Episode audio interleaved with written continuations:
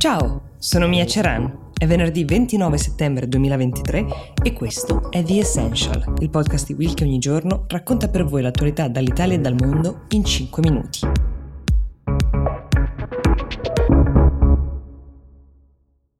Questa è la incredibile storia di come un giornalista della BBC ha salvato da remoto, diciamo, la vita a sei donne che erano intrappolate in un camion che viaggiava in Francia, e obiettivo raggiungere la Gran Bretagna, trasportava queste migranti nascoste in pochi centimetri di spazio tra delle casse di banane. Kue Bilou, questo è il nome del giornalista che ha salvato le donne, aveva raccontato nel 2019 quella agghiacciante storia di 39 migranti vietnamiti morti soffocati nel retro di un camion in Essex. Era il 2019 19, ma quando mercoledì scorso lo schermo del suo cellulare si è illuminato con un messaggio di un mittente sconosciuto che recitava ci sono persone bloccate in un camion che avrebbe dovuto attraversare il confine tra Francia e Gran Bretagna, il suo cuore si è fermato, così ha raccontato. Quando quello stesso numero a lui sconosciuto lo ha chiamato, ha capito che si trattava di qualcuno che si ricordava di lui proprio per i pezzi che aveva scritto nel 2019, che conosceva almeno un paio delle persone a bordo di quel camion in quel momento. Verrà fuori dopo che eh, c'erano sei donne in totale, una minorenne tra l'altro tra loro, quattro originarie del Vietnam e due dell'Iraq.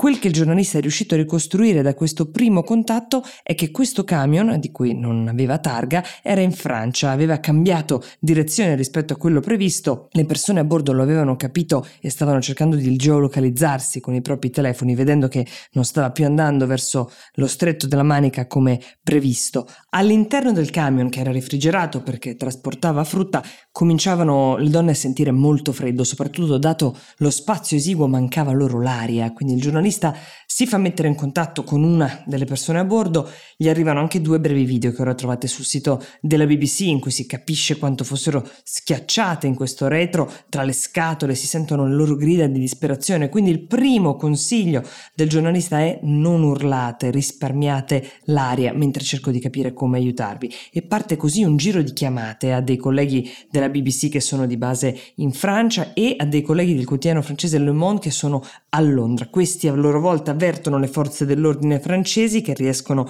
a capire uh, dov'è il camion, è sull'autostrada E15 a nord di Lione, ma nelle ore a seguire Bilou segue a distanza tutto quello che sta accadendo, inclusi i momenti di panico in cui si interrompe la comunicazione, la geolocalizzazione, in cui le donne non riescono più a fare chiamate, ma solo mandare messaggi dal proprio telefono. Nel frattempo riesce ad arrivare la polizia ferma il guidatore e fa uscire le sei donne che ora sono uh, affidate alle autorità francesi. Erano salite a bordo appunto con la promessa di essere portate in Gran Bretagna, promessa che poi uh, sarebbe stata tradita, ma rispetto alla sorte di molti altri migranti, la loro sembra una storia a lieto fine, anche se il loro viaggio probabilmente è appena iniziato.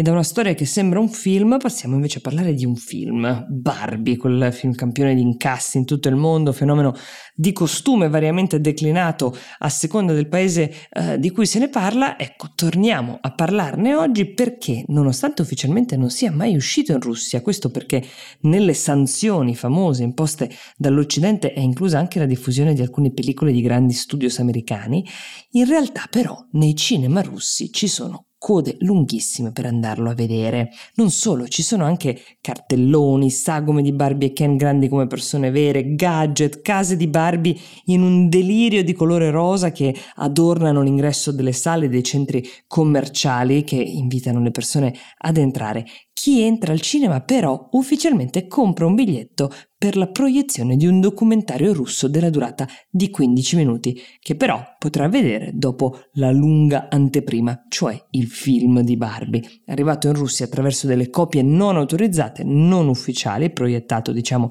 clandestinamente. Ma l'altro dato divertente di questa storia è che chi proietta questo film nelle sale russe non teme tanto le ripercussioni per aver di fatto usato delle copie pirata. Buona fortuna agli studios che pensano di poter andare a punire uno a uno i proprietari di cinema russi, quanto il Ministero della Cultura russo, che ora, sulla base delle valutazioni espresse del Cremlino, ritiene che i valori incarnati da Barbie non siano in linea con la morale tradizionale russa e infatti il film non è autorizzato ad essere proiettato in sala, il che evidentemente non ha fatto che aumentare l'hype, come si, si dice, che ha reso questo film imperdibile agli occhi di tanti spettatori curiosi di vedere qualcosa che per di più contiene anche uh, il sapore del proibito. Ecco, Barbie è diventata un'altra falla nella narrazione russa, che ormai non è più a tenuta stagna evidentemente, e anche la narrazione della guerra, che come sappiamo internamente viene definita operazione militare speciale, volta a salvare gli ucraini e il Donbass, è ormai poco credibile anche